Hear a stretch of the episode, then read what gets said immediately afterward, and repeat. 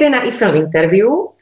V dnešním podcastu si budeme vyprávět o klipu Poslední dopis od Ellis Mraz, ale nejenom o tom, protože jsem si k mikrofonu dnes pozvala zajímavou osobnost a tou je António Pedro Nobre. Ahoj, Antonio. Ahoj. Jak ti říkají krajané? Jak Antonio, Tony, říkají ti Pedro? V Portugalsku normální lidi mi říkají Toy. Aha, tak úplně jinak. To je takový tisíc, takže já už málo kdo mě zvolá toto, ale v Portugalsku je to úplně běžný. Teď pracuji v Praze, nebo jsem ve Vyškově doma. A, no, a v Praze pracuji, i když pracuji s odní Čechům, pracujeme hlavně v angličtině, tak uh, už mě říkají Antonio normálně, žena mě říká Tony. V Ostravě oni lidé mě říkali Tony. To, to, jo, jo, jo.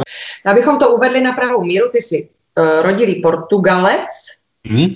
z Lisabonu přímo, a hmm. pak se přestěhoval do České republiky za partnerkou. Jo, jo, přesně tak. Jo.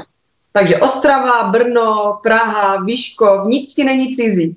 E, ne, ne, ne, já jsem bydlel, neprve jsem bydlel v Olomouc, Uh, jsem tam bydlel skoro rok na začátek, pak, pak zase tři roky jsem bydlel přímo v Ostravě ve Fifejda, pak tři roky v Brně a teď tři roky, nebo jo, tři, bude čtyři roky, že jsem ve Vyškov. Uh, ale pořád dělám v Praze, takže každý týden jízdím na tři dny do Prahy pracovat. Aha. I teď pod lockdownem pořád tam jdu. Ano, ano, ano, jo. Uh, já jsem tě nazvala filmařem, což je no. obecný název pro to, co vlastně všechno umíš a co jsi ve svém životě dělal. Od hmm. scenaristiky, dokumentaristiky, dokonce cestovního průvodce, novináře, kameramana, střihače, no. divadelníka. No. Čím se no. cítíš být nejvíc? Jaká, tvoje, jaká ta role je ti nejbližší? E, jako, co jsem to studoval a co jsem vždycky chtěl jsem udělat, tak konečný, poslední dva, tři roky se mi poradil udělat exkluzivní už, to se dá říct, je scenarista. Tak, to je to, to, je to co jsem studoval, ale e, ještě v Portugalsku byl doba, když e, jsem pracoval jako scenarista po televizi, ale e, ne se mi líbilo, protože neměl jsem čas pracovat na svůj umělecký projekty. Uhum. A jedno jsem, nějaký režisér, s kým jsem spolupracoval, mě začal pozvat jako asistent režii uhum. a reklamy a jsem vydal dobré peníze jako asistent režii, tak jsem kašlal na pracování jako profesionální scenarista po televizi a začal jsem psát jenom svůj projekt jako umělec uhum. a živit se z asistence režie pro reklamy. Uhum. A právě takhle jsem dostal do Čech, protože točili jsme reklama v Praze, ten režisér. A jsem pak potkal moje partnerka, Kačka, jako ty. A, a, a do dneska spolu, no, no. A po šestnáct let jsme spolu, máme dvě děti teď. A, tak díky tomu ta práce jako asistent režii jsem začal trošku naučit něco jiný. A pak, jak jsem se stěhoval do Čech, měl jsem ještě práci jako scenarista a jako spisovatel. Jsem, tedy jsem psal čtyři pět knížku na ty doba. Ale e, mě stiskalo pracovat s lidmi, protože jsem, i když jsem psal třeba seriál, animovaný seriál Terry, neměl jsem kontakt s ten režisér, tak bylo jenom přes mail, ani Skype tedy fungovalo moc dobře, ještě jsme psali a jsme viděli ještě na kameru jenom takový pixelizace, jako časověry, nebo jak to se dá říct. Ano, ano. A tak jsem objevoval v Ostravě, jsem bydlel v Frýdku místku a jsem říkal, hej, tady za roha je animovaný studio. A právě tedy jsem psal nejvíc animovaný pořady. Jsem psal mm-hmm. pár seriály animovaný, tak jsem posílal Vládě Mraz uh, pár scenárií a pár uh, díly, které jsem psal animovaný z dvě různých seriály. Nevím, jestli jsem to koukal nebo ne, ale na rovinu mi řekl, nehledám scenarista, ale když umíš něco, střih, kamera, tak snad můžeš tady s ním, s námi spolupracovat. A já jsem to akceptoval, protože myslel jsem, proč ne? Možná naučím něco nový. A mám, jak se říká u nás v Portugalsku, mám noha u dveře. A snad Vláďa jeden bude na, objevovat, jako jsem skvělý scenarista, a zase budu vrátit k svoji kuřeči. Málo jsem viděl, že... Jsi jsi neustále připravený jako vyrazit, jo? Jako noha u dveří. Já si myslel, ok, budu dělat cokoliv mají k nabídce, uvidíme, alespoň mám nějaká jiná zkušenost, naučím něco, vidím, jak tady funguje v České republice, protože jsem viděl vůbec. Je to zkušenost, proč ne? Mm-hmm. A jsem začal spolupracovat, tak jsem začal naučit stříhat víc, už jsem měl nějaké zkušenost z Portugalska, ale kvěžko jsem začal dělat jako víc, naučit trošku ty věci, jak jsem pak naučil trošku česky. Eh, oni mi dali jako první režii dokument o Colours of Ostrava. A od té doby začal jsem, jako objevoval jsem, že mám rád dělat dokumenty, no. Aha. Byl asi můj první zkušenost s dokumentárním filmu. Aha.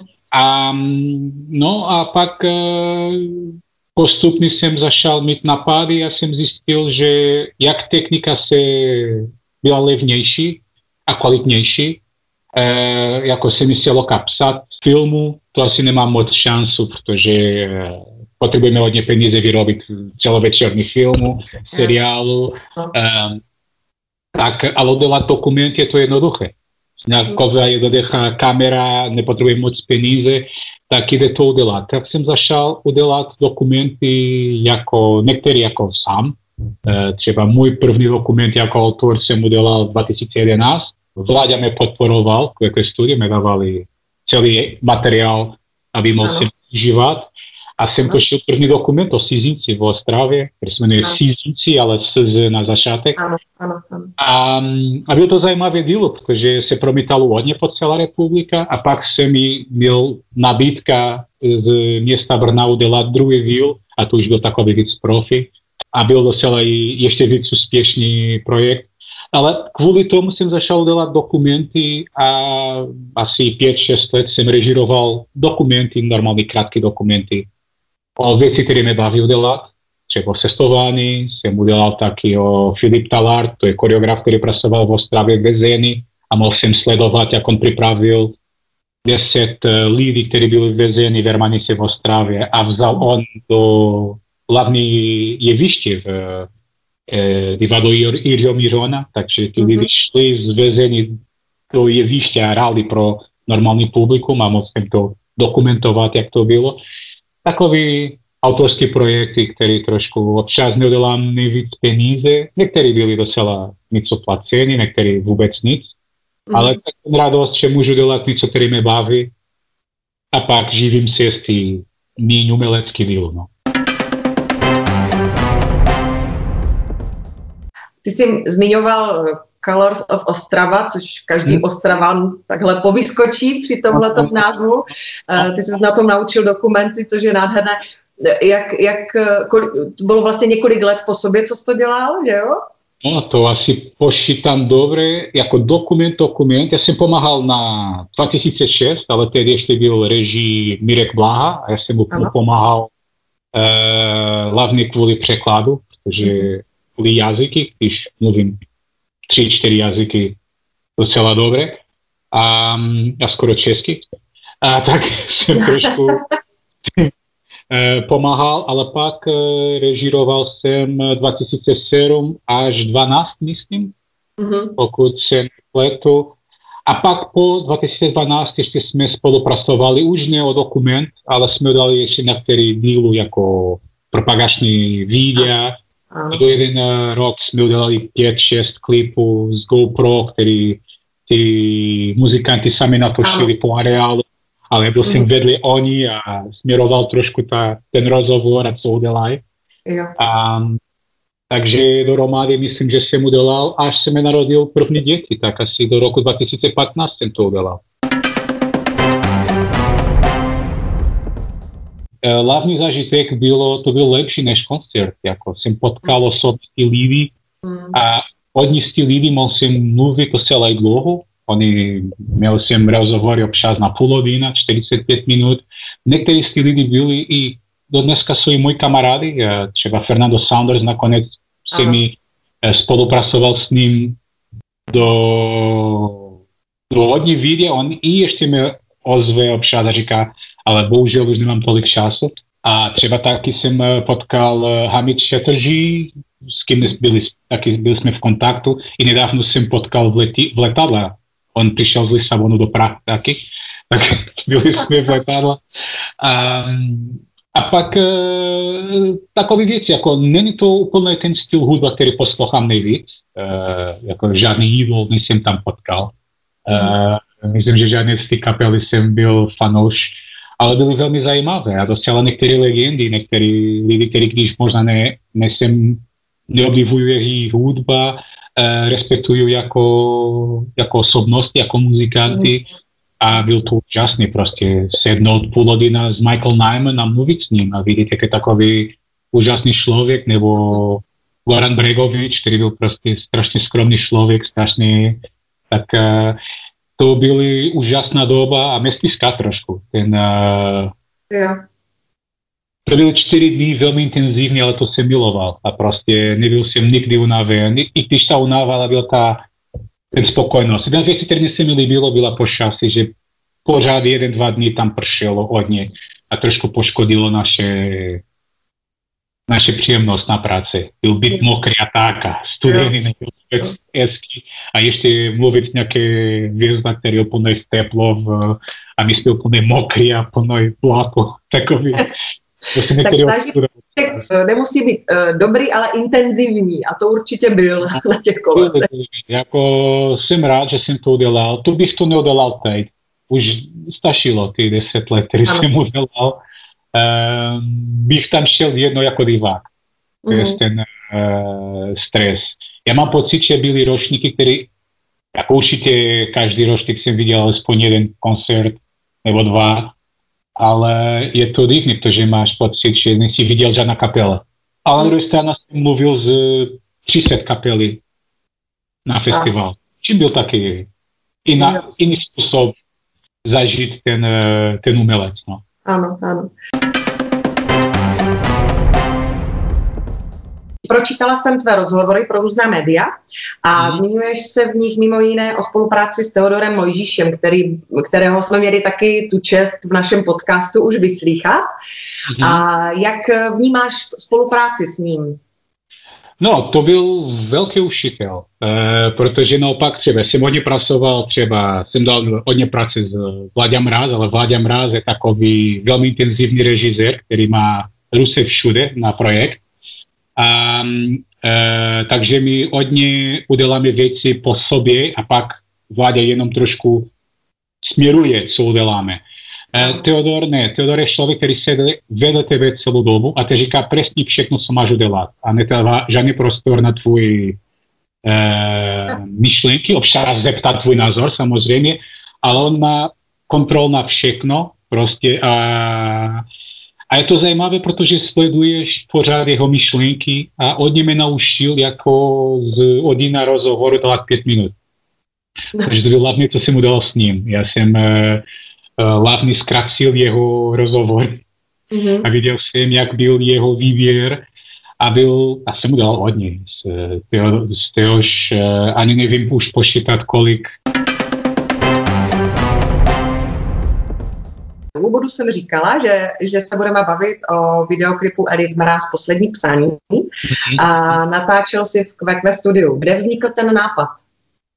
No, ten nápad, to jsem měl ne na začátek, protože vždycky někdy nemáme moc peníze na ty produkci a tak dále. Tak chtěli, vláda chtěl, že udělám něco rychle a jednoduché.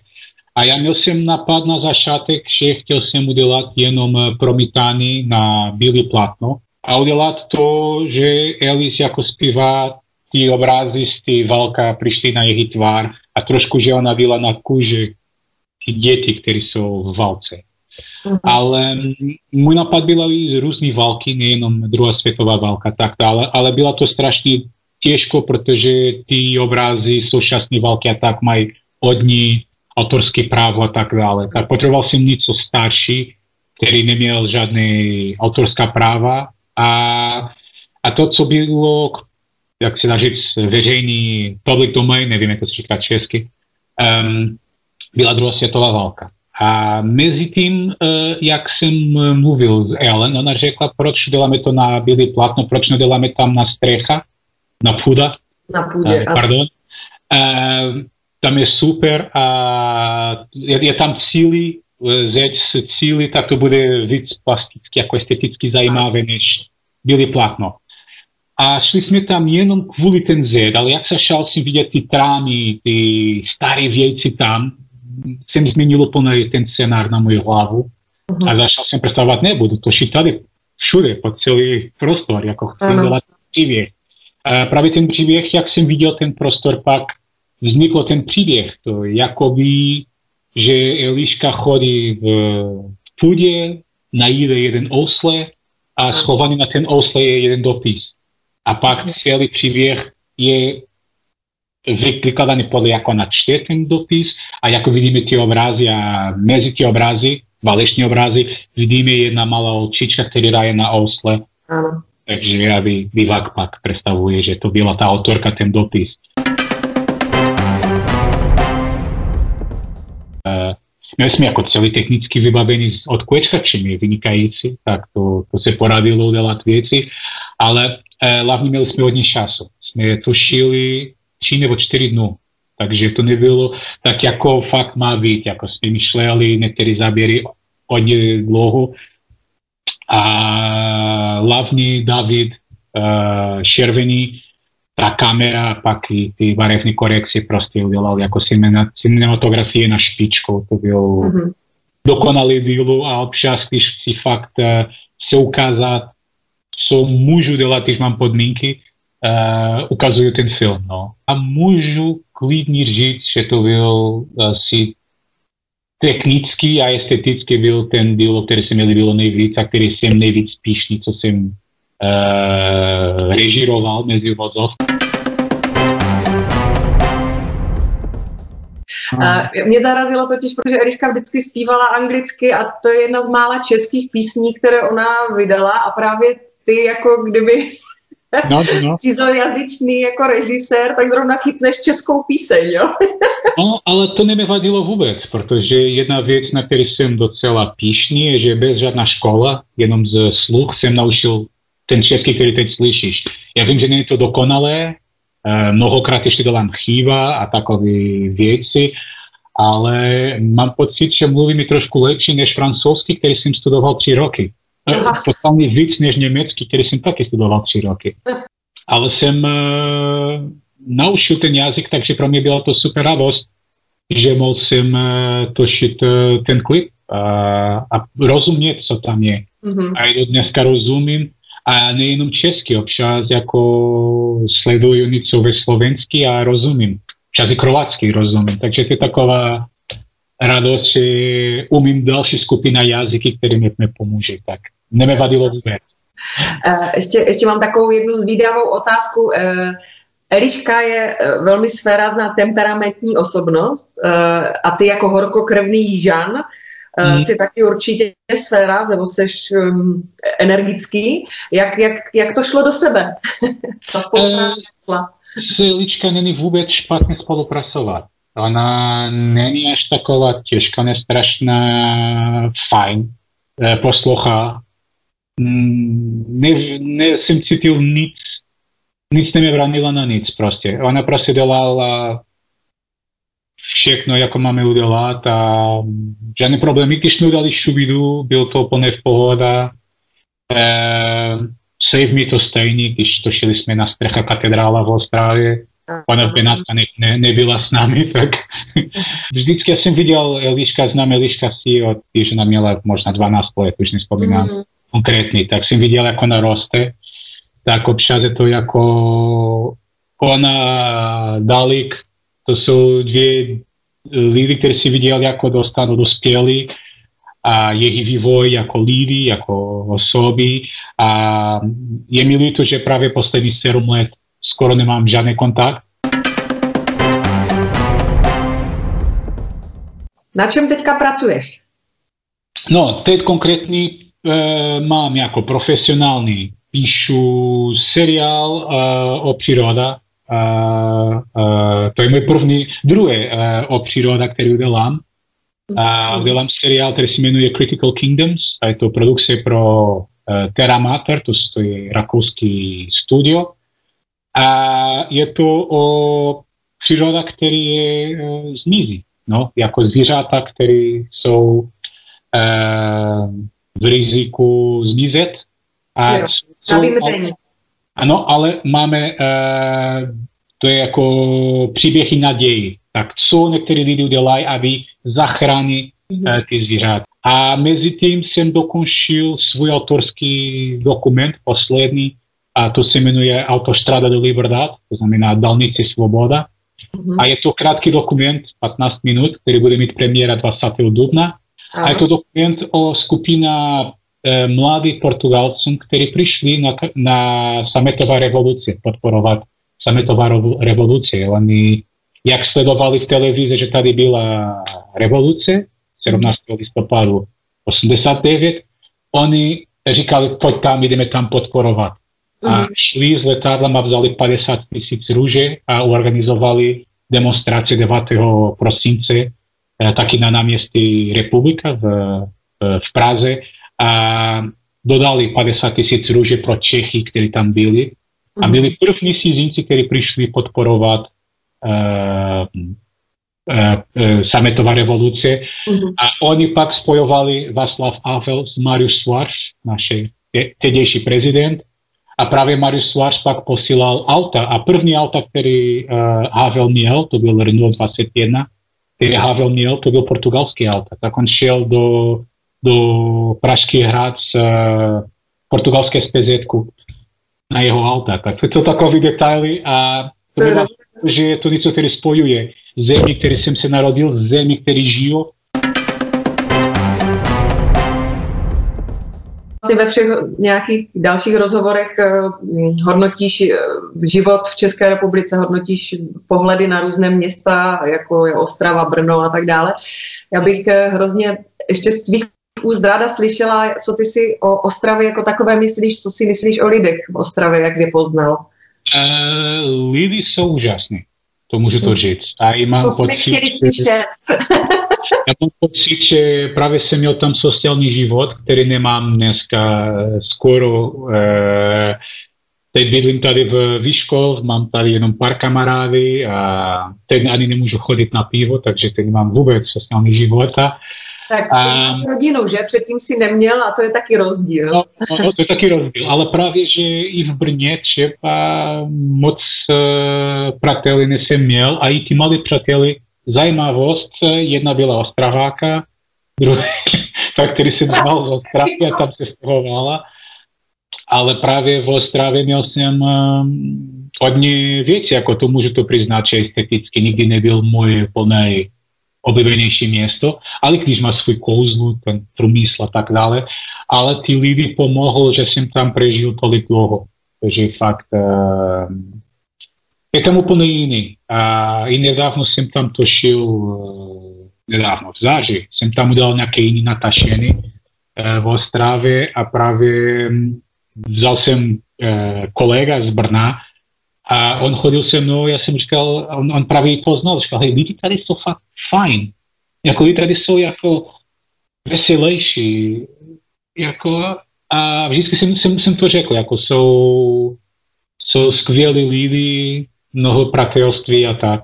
E, občas mi chybí, tak, ale rád tam vrátím, skoro asi dva, třikrát za rok tam, tam zastavím a rád se vrátím. Jo, je krásná tečka na závěr. Já si myslím, že Ostrava tě vždycky ráda uvidí a v Kvečku si vždycky vítám, takže není problém. Já ti moc děkuju za rozhovor. Já taky děkuji. U mikrofonu jsme dneska měli pozvaného filmaře, já to zobecním, filmaře Antonia Pedra Dobrého.